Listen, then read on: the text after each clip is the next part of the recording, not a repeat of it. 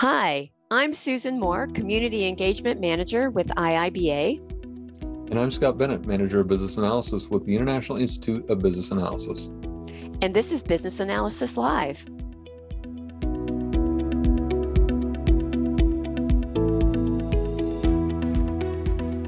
Today, we're going to talk about effective listening skills. This is the bread and butter of what we do. You know, I always talk about business analysis as being a relationship business, and key to to that is being able to listen really well. And um, I know we've had um, we've had lots of discussions internally about what it means to be a good listener. And so I'm I'm excited that we're going to talk about this today. And then I think we're going to talk about some techniques, just some things that maybe you didn't think about when it comes to uh, the importance of listening as a business analysis professional. Yeah, that's uh, a good conversation, good intro. I, am really looking forward to this conversation. And speaking of listening, we're live right now. So if we make a mistake, you're going to hear it. But part of the reason that we do these lives is so we can take your questions. So please drop your questions in. We're going to take them live as we go here, and hopefully we can hit all those questions. So, Susan, where should we start? Oh my gosh. Well, you know, the first thing that I did when we put this topic on uh, on the agenda was to go to the BABOK guide. So that's the business analysis body of knowledge and uh, to see, well, what do we have to say about listening skills? And in fact, under communications, which is an underlying competency, there is listening. Uh, for those of you following at home, get your BABOK guide out now. It's 9.4.4. um, and um, I'll just give you a little sense of, of what, um, what the BABOK guide says about that. So it's not just hearing the words, but understanding their meaning and context. So listen is listening is really a higher skill. It is not that just hearing to write something down, but it's hearing to comprehend and then accurately understanding what is being communicated, but also you want to be able to dis- to demonstrate that you understand what the speaker is saying and that you understand that it's important. So, um, so that's it. They say measure the measures of effective listening include giving the speaker your undivided attention, acknowledging the speaker with verbal or nonverbal encouragement, and that's a big part of listening. I know we're going to talk about the nonverbal stuff today as well. Providing feedback, asking questions, you know, when it's appropriate, and then I think this is really important: using acting active listening skills by deferring your judgment, maybe not offering solutions right away, and then responding appropriately. So that's that's what's uh, that's what's going on in the BABOK guide. So yeah, one phrase that I often think about about listening skills is that idea of listening to understand instead of listening to respond. And if you've never heard that phrase before, when you're listening to respond, you're basically taking snippets, but you're formulating in your head, what am I going to say because I want to get this out. You're stuck in your own head versus really giving that person your undivided attention and listening to understand what they're saying to you. Um, so if if you've never thought about that before, think about it next time you're having a conversation, maybe around the dinner table or with a friend. Um, think to understand versus respond. I think that's a that's a great point. Uh, sometimes, as business analysis professionals, we are a little bit hardwired to think about solving that problem.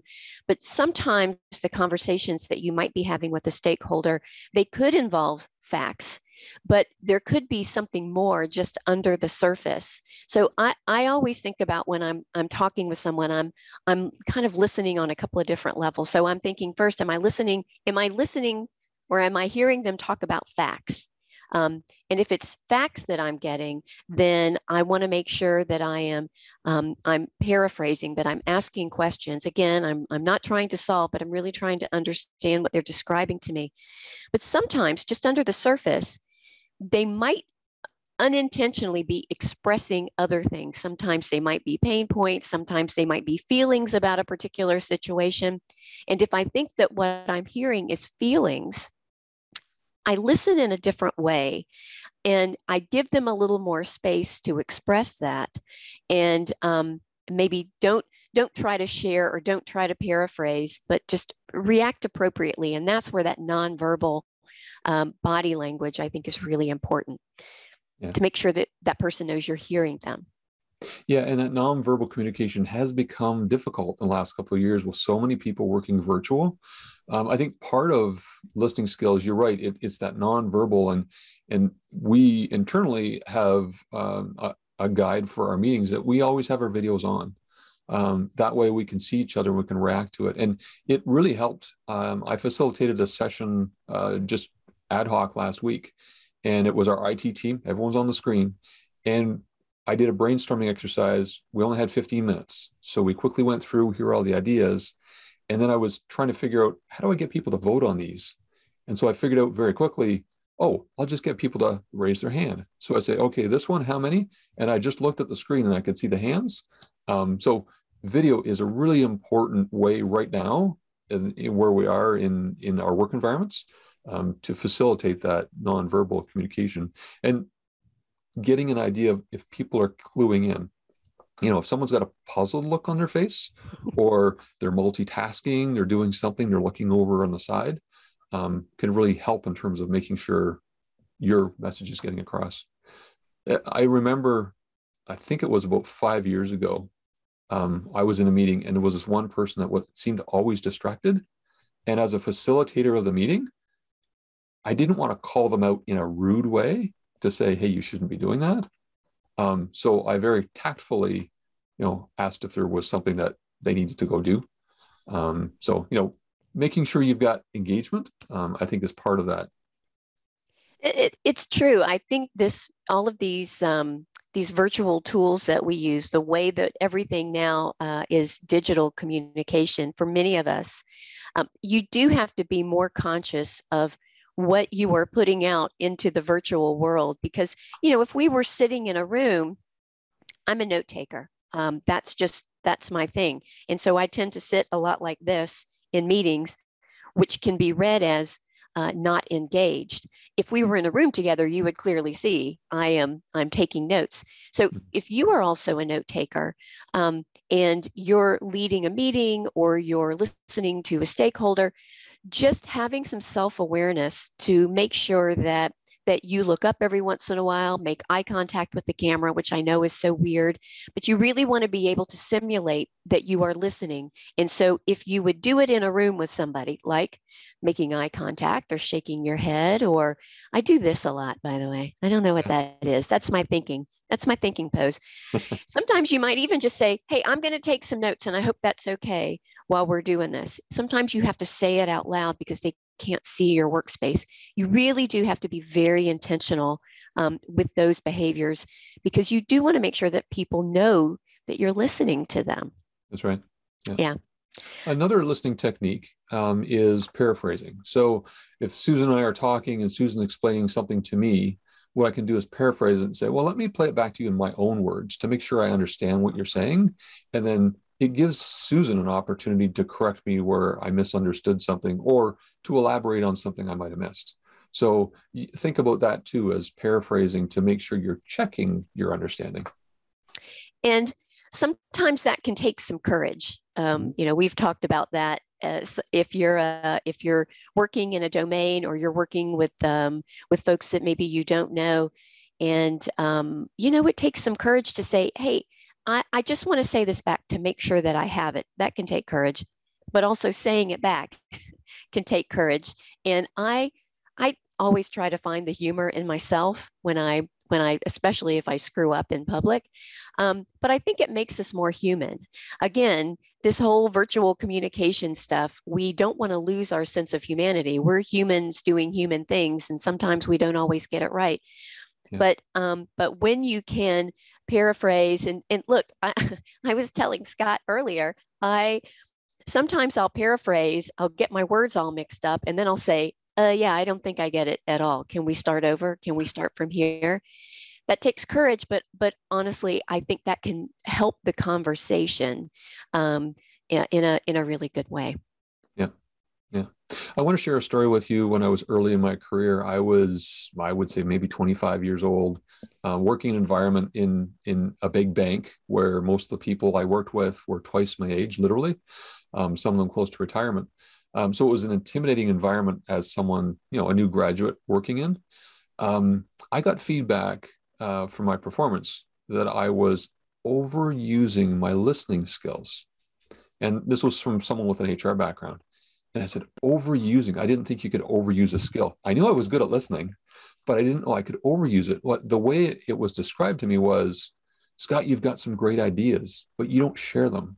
So I was really good at the listening part, but I wasn't good at the sharing my thoughts and insights because I, I felt intimidated in that environment. It took some coaxing over months for me to get more comfortable with that. Um, but uh, that was an idea of a skill being overutilized. I didn't know that that was possible until then. You know, and I, I think it's a great example of we we often think of listening as simply a passive skill, right? I'm there are words being said, they are coming into my ears, done. I have listened. But in fact, active listening involves hearing what's being said, being able to comprehend it, give uh, give indications that you are understanding, and being able to ask some questions to interact with the person that you that you um, that you are interviewing.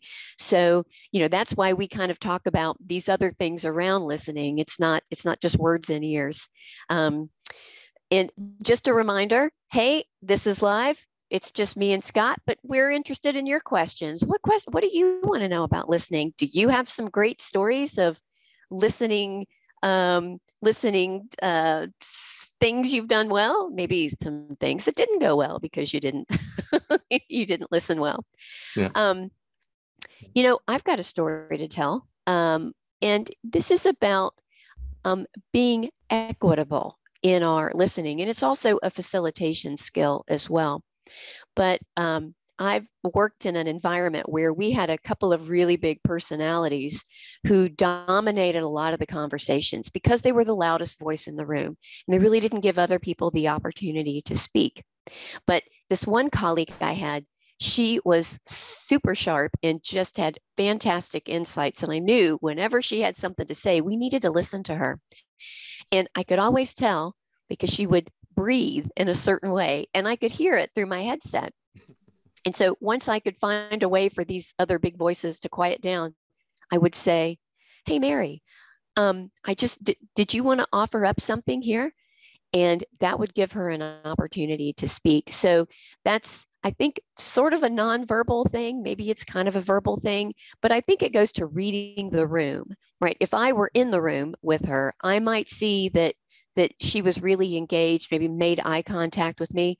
So you do have to figure out what are the ways that you can read the room so that you can make the conversations equitable for everybody. Everybody gets a, a seat at the table, as they say. Yeah, and speaking of reading the room, that's something I really miss by working in a virtual environment. Um, the BBC conference is coming up in three weeks, and I'm really looking forward to going to that because it's going to be the first time in over three years I'm speaking to a group of people in a room.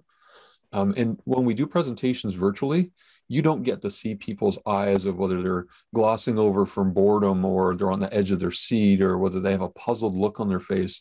I, I really miss that interaction to be able to read and respond to that.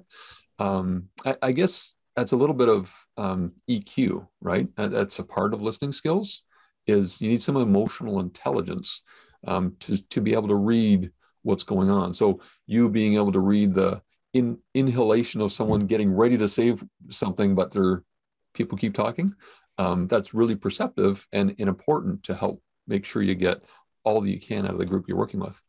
Yeah, yeah, and I think it's also just getting to know the people that you work with uh, as well, and getting to know their communication styles. I know we've had a, a couple of speakers doing member webinars recently, and they have talked about um, communication skills that will make the difference as you are moving up that business analysis career ladder.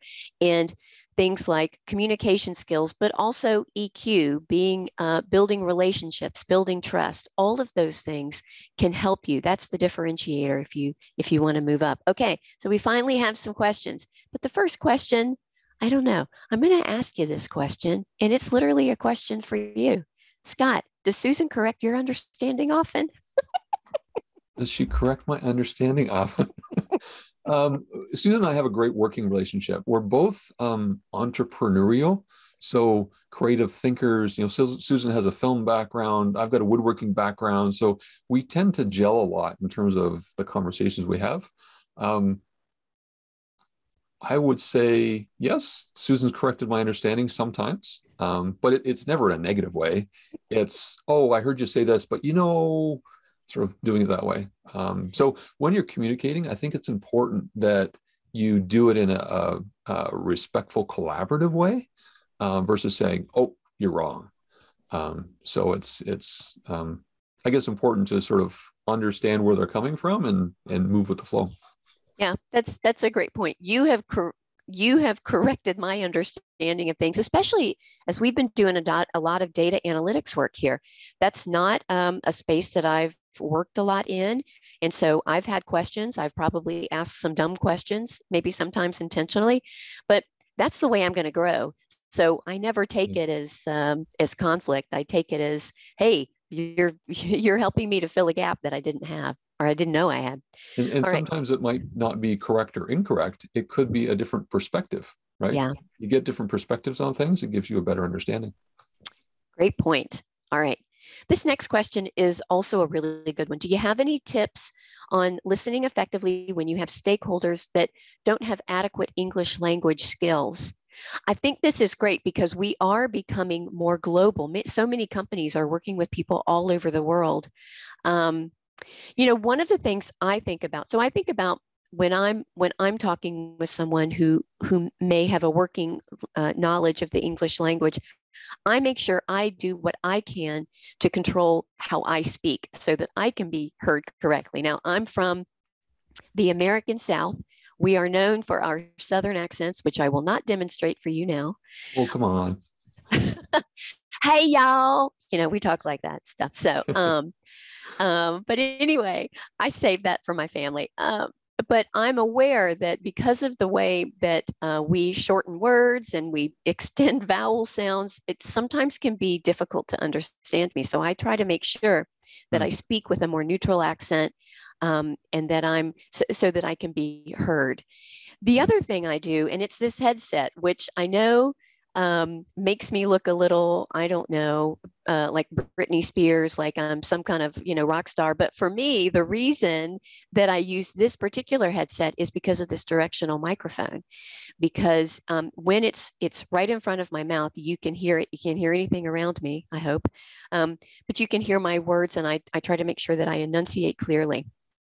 Um, so those are the things that I do. I, I don't know. Do you have any tips on um, working with folks that maybe have a working knowledge of English? I do from personal experience. Um, using video, I find helps. So uh, I, am going to flip the tables a little bit.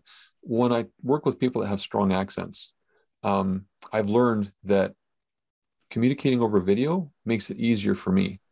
Now, I have an Oma, had an Oma and Opa, they're Dutch, with extremely thick accents. And I didn't realize I had this ability to understand them so well until I got into the working environment where I was working with people with accents.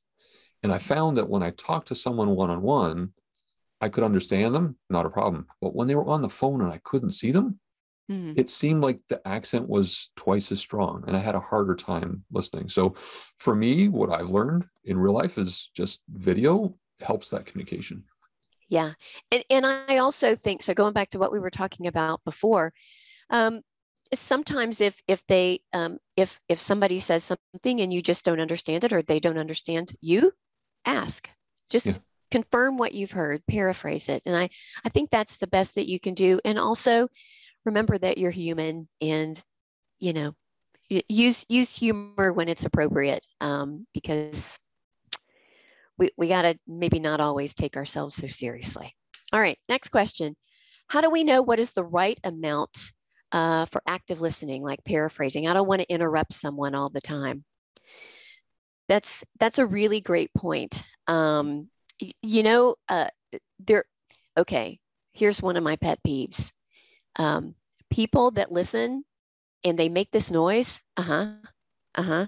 Uh huh and they keep doing it while you're talking and you're like okay i don't think you're listening anymore because that's not helping so i do think you you know you want to look for those natural breaks in conversation or at least that's what i do or if we're using video someone might see that i that i that i have a look on my face uh, i might raise my hand in person or in video um, to let somebody know hey, um, I think I'd like to ask you a question. But it really is about not just interjecting to interject, but you know, do it with a purpose so that it's um, so that the other person understands that that you're you're taking in the information and you're ready to to kind of put it together with their help. Yeah, that uh, the question that includes uh, um, not over paraphrasing. I have been caught doing that before. There was a gentleman I used to work with, and it was a director, and and he was a manager level, and I would paraphrase with her to make sure I understood, but I noticed it actually upset him a little bit. Like it was like, oh, we're hearing it again. Like you're just reiterating what I'm saying. I realized it was just EQ. I realized I was overusing that. Um, so I cut it back. Um, I th- this is an art. It is not a science. Um, it's going to work more with some people, not with others. Um, I guess the key thing would be don't be annoying with it, um, but do it enough that you're getting the clarification that you need. So if if you if there's a new concept, something you need to understand, paraphrasing is good. But if it's just a regular conversation, probably not needed. I'm, I'm thinking there's probably a guideline here. Like if you are the listener and you think it's it's annoying, it's annoying. but also make sure you're looking you're looking for the nonverbal cues from the person that is that is speaking so that you can determine if they think it's annoying too. You're right. It's an art. And I think the more that you communicate, the more you figure out your style and the more that you figure out the communication styles of, of folks around you. Um, I think it's just one of those things you've got to practice a lot um, yep. to, to do. So our next question here, what's appro- what is the appropriate way of handling a situation where someone constantly talks over you? Um, yeah, I've uh, I've worked in a couple of those situations. Um, um, I, I think that's where you you need to be, and it does take, as you mentioned before, courage. It does take some courage to say, um, in a non-confrontational way, um, you know, I, would like to finish my thought and and get your reaction after that.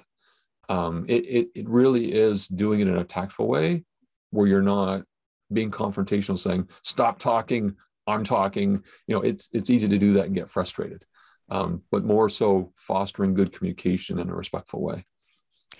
You know, and and sometimes you you find that moment uh, maybe after the conversation has moved on maybe maybe there's suddenly a lull where you can get your uh, piece in. And and when you do you can simply say hey i, I want to go back to something that we were just talking about. I, have got a point that i want to make um, and then say it.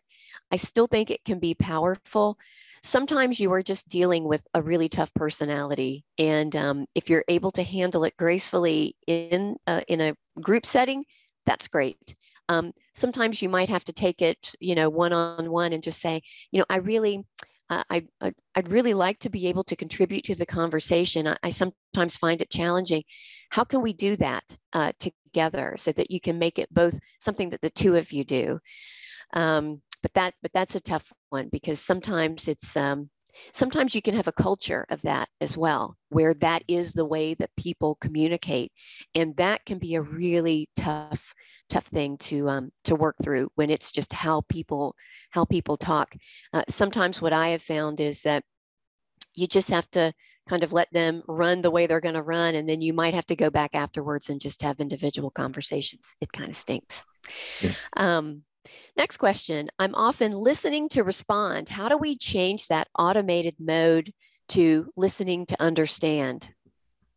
Yeah, that's a good question. It is tough um, and it, it, just comes with practice. Um, in terms of listening to respond, so there are two different personality types. There's introverts and extroverts.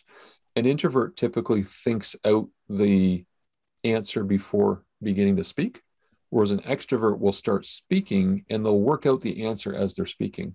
So uh, I'm an introvert, and I find that because I'm in my head a lot, I can get caught in that cycle of listening to respond.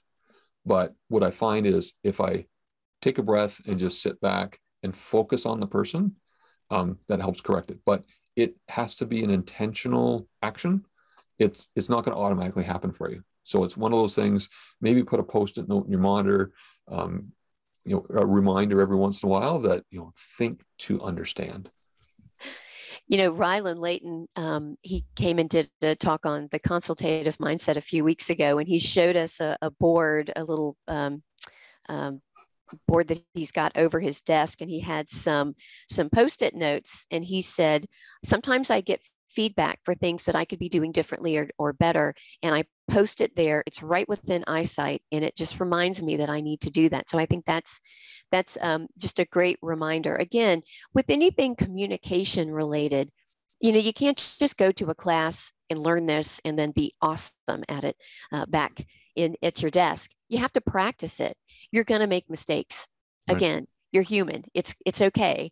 Um, but the more that you do it, you'll find the better that that you get with um, with changing that mindset from listening to respond or listening to solve to really listening to understand. So um, well, I'm going to ask you a question, Susan. Um, yes. What type of tips would you give someone with learning um, listening skills? Like, where can someone go to learn more or, or resources to help them? Oh, that's um okay. You totally put me on the spot. What am I? okay? I've got two. Okay, good. um, so, for those of you who've listened to our LinkedIn lives before, a couple of times we've talked about communication skills and Toastmasters. Um, I've right. gone through the, the program. I'm a, a certified Toastmaster. Um, in the Toastmaster program, part of what you're doing is you're providing feedback to the speaker. So you're actually working on your listening skills and giving feedback. So it's a good forum to be able to practice that. The other thing I would suggest is find a couple of people that you work with regularly that you're comfortable with and sit down and say, Hey, I'd like to talk about listening skills. This is what they are. Can you tell me your perception of how I listen? So, a couple of ways that you can sort of get some tips and, and get a read on how you're doing. Those are great. I thought you wanted me maybe to uh, plug my book on virtual communication. So, yes, absolutely. it's not out yet so i'll come back and talk about that. But i but I, I think those are great things. I hadn't even considered toastmasters but you're you're 100% correct. I think toastmasters is a great way uh, because like i said listening isn't just passive it's active. And uh, toastmasters i think does a really great job. I did toastmasters when i was like 12 or 13 and i can't tell you the confidence that it gave me as kind of a nerdy introverted kid um, to be able to stand up and speak. It was really helpful. And I also had a little bit of a speech impediment growing up and was a little self conscious about it. And so it was a great way to build confidence. So, yeah, for sure. When I started my career, I was 23 working at a big bank. And I found I was standing around talking to two colleagues and my hands were shaking. And I thought, I've got to do something about this. Mm-hmm. Luckily, my manager was the president of the local Toastmasters club in the work environment. So she invited me to join, and, and I did. And wow, did it ever make a difference, especially in our career, being able to communicate well and speak well? Um, big game changer for business analysis. It is, you know, some of the IIBA chapters partner with local Toastmasters organizations, and so when you're um, if when you're um, a member of that chapter, um, and everybody that is an IIBA member gets to be a member of a chapter. It's part of the membership. Um, you can you can participate in those Toastmaster things. I, it's a, it is a fantastic organization, and I think it can help you overcome uh, some of the confidence issues, some of the imposter syndrome issues that we might face when we're standing up and, and having to talk to people we don't know a lot. Yeah. yeah for sure. Um, next question How does differing accents impacts one ability to listen and comprehend? So we we talked about listening um, when you're working with someone who may have a working lang- uh, working understanding of English language or whatever the languages that um, that you're working in. But this one is, does that could that accent impact your ability to comprehend? I'll give you an example. Um, as a Canadian, apparently I say about differently than other people do. Um, and I, I, do YouTube videos on woodworking, and another similar word is router. And so I've had people comment, Scott, why are you calling it a router? I'm not, I'm calling it a router, but apparently that's my accent. I'm using a totally different word to describe a tool. that's a, yeah, that's a really great point. Um, we've got we've got a couple of French speakers uh, on our staff, and I was talking about some work that we were doing here on our foyer, and they were like, uh, "What?" You know that thing that's inside the front door and they're like a foyer um like yeah not not in the south it isn't so i think that's you know how you pronounce a word can be it, I think it can impact. You know, I got to tell you another funny story. I was working um, with a team lead who was based in India, and she would she would sometimes throw in these um, English sayings. You know, so so we would talk about we worked so closely that we were partners in crime, right? But she would always say that we're crime partners, and I thought, okay, that is a different thing. crime partners? No. Partners in crime? That's good. You know so i think i think if you if you don't understand um, so if someone is saying router and you think they mean router i think you have to ask so so I just want to make sure we're talking about router, um, just to be clear. And yeah, maybe you can have a good laugh. Maybe the other person doesn't know, but um, yeah, if you are not sure that you are understanding because of the way that a word is being pronounced, ask ask to to clarify your understanding. Yeah, and I think um, you know the idioms that you mentioned that you know someone gets wrong or incorrect. If we communicate a lot in idioms, we can give people misunderstandings. Um, it, it's you know if you overuse them, you know, we let's wrap it up or um, let's play ball or that type of stuff. Um, mm. It can introduce confusion. So maybe avoiding that type of thing. And culture, I think, also plays an important part in communication. Um, mm. Some people, and, and, I'm not that experienced. I'm work in Toronto, quite diverse, um, but people around the world have different communication cultures. I've heard recently someone saying, you know, in a meeting with um, people that are Japanese, um, the culture is that the most senior person will speak, and the the more junior people will not speak unless it's necessarily someone else has spoken first. So there are mm-hmm. some cultural things as well to be sensitive to uh, when you're working in a multicultural environment. Mm, that's a good point. So I do think it helps to just be aware of of the culture. You know, before I was talking culture and meaning organizational culture, but there is also just the culture of the folks where uh, where they are working also uh, might might impact that. Okay. Oh, so we just got we got more. We have more questions. Um, what's your view on recording meetings for replay? Um, I will I'll give you my two cents on that. Speaking of idioms, um, so my my feeling on that is um, many times we record meetings and we don't always have a great a great reason. Um, I think sometimes that can be a little intimidating. So I do think you have to pick what kinds of meetings you're going to record because some people can see that as um, well. You're just trying to trying to you know get something on me and be able to you know play it back for others. So i think that when you um, when you record those meetings you first want to ask permission. Um, is it okay if we record? Or if somebody has said they won't be able to be there then say mary has said that she can't attend today so i'm going to record this meeting if everybody is good. You know you, you guys will notice these days that zoom and some of the other um, meeting platforms they now have a little message that comes up and say the meeting is in progress or the meeting is being recorded. I, I think that's important. Yeah. Two types of meetings that I like recordings for. One is training sessions. So maybe it's two hours long, training on a financial system, record it, people can go back and check it out. Very useful. The other one is our staff meetings that we have here at IIBA on a monthly basis are recorded. I recently missed one, so I was able to play it. Um, and not only play it, but I played it at one and a half times the speed so I could get through it faster still was able to comprehend it all, but I was able to condense it. Um, so that's where I see the value. I, I wouldn't record every single meeting. I just I wouldn't have the use for it. Yeah, and if and if people aren't going to watch it, save save yourself. Uh, just take good notes um, and share those. Sometimes just having that ability to distill it down, put it into a Slack channel or something like that, may be all that anyone really needs. Ooh, let's take let's take maybe a couple more questions here. Um, okay, um, when I see someone from my team deviating from the topic or about to say something wrong in a client meeting, I try to cover it up. This caused one of the members of the teams to say that I overshadow uh, everyone. Do you think I shouldn't do this? I just try to cover up issues that might be caused by their miscommunication. That's a really good question. It is. Um, yeah. I, I think the first question I would have is what's the culture like in the organization?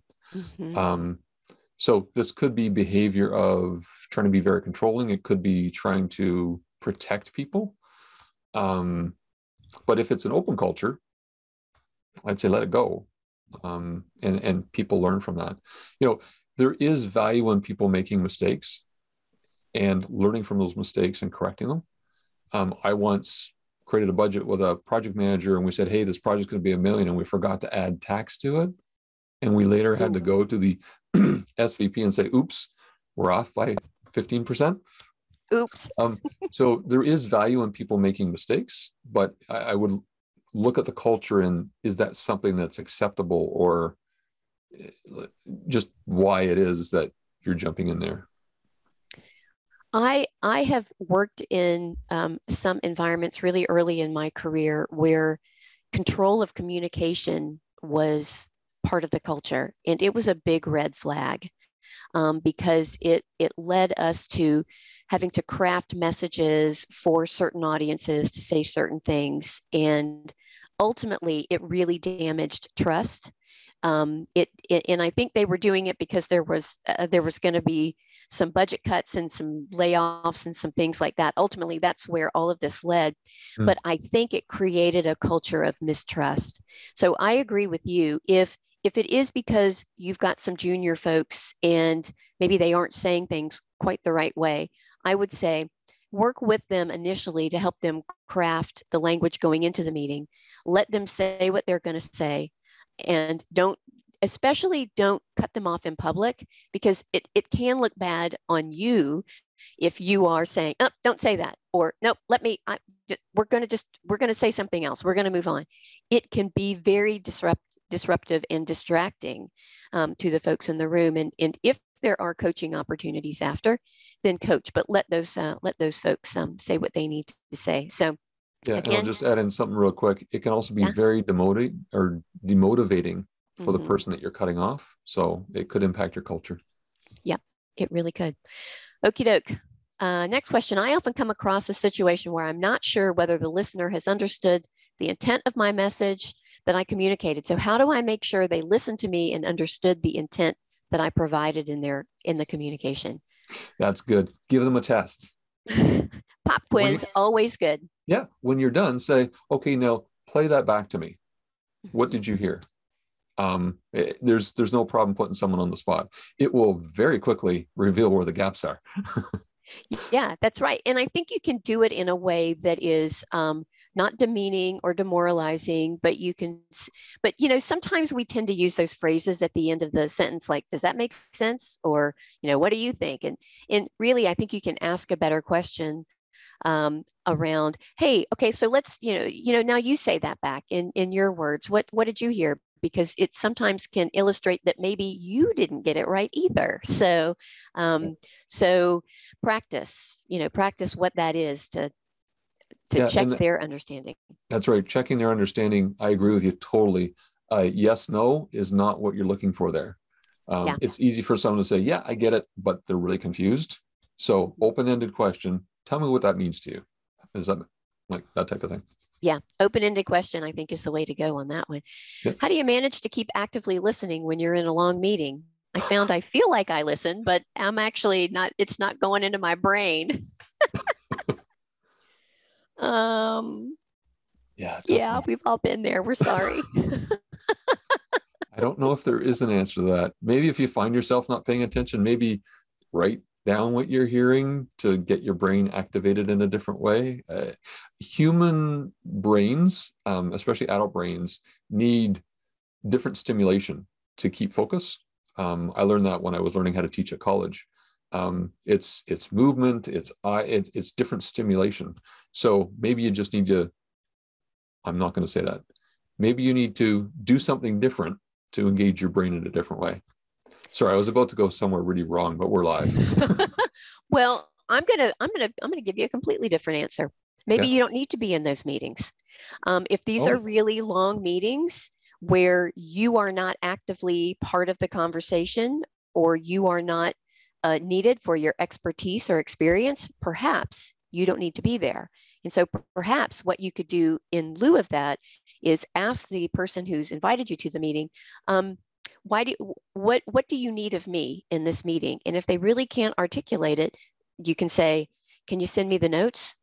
Can you send me the recording? Uh, because then you have to listen to that long meeting right? But but there are ways that you can engage that meeting organizer to say hey you know if i'm just there to observe I, i've got some things to do so maybe this is not the meeting for me.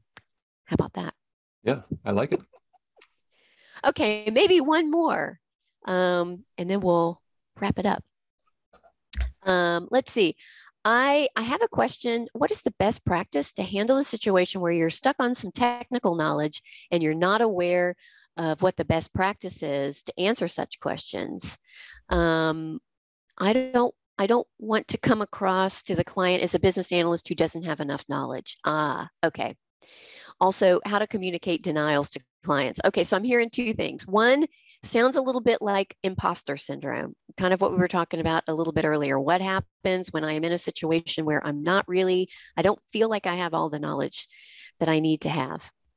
Maybe we tackle that one first. Um, again, I think you it takes courage, but I do think you have to sometimes say, uh, hey, can we, um, let me just, uh, let me just say this back to you to make sure that I'm understanding.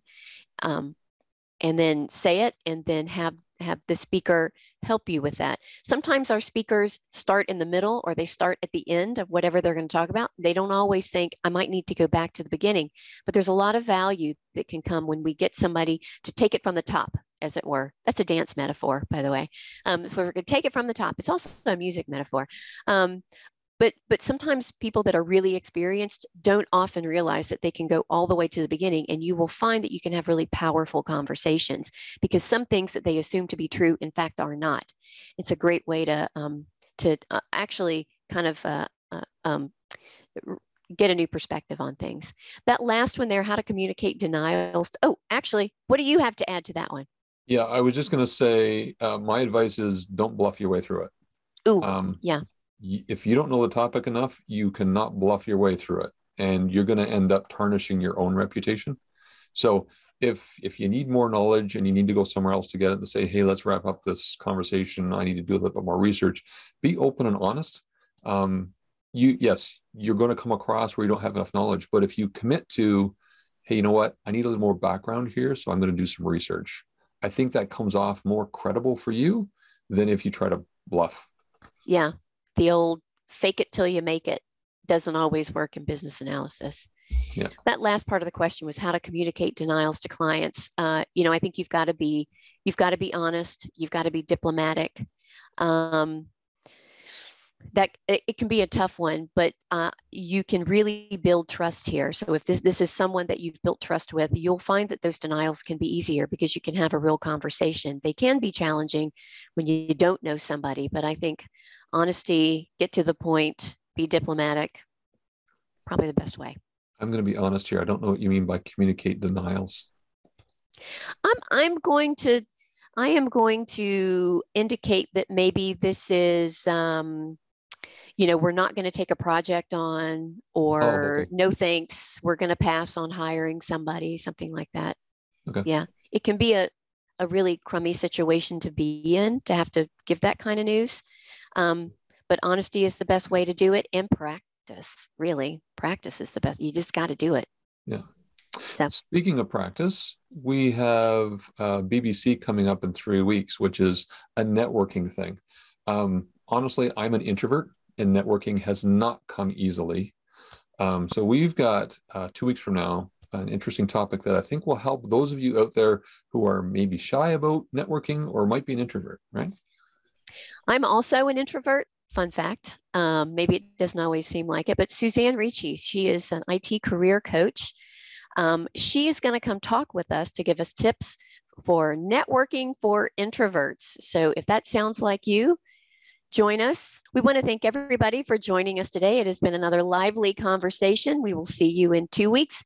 Have a great day. This is the end of our live session, but if you've got questions, you can send us an email at live at iiba.org or leave us a voice message and we'll answer your question at one of our upcoming broadcasts. Join us.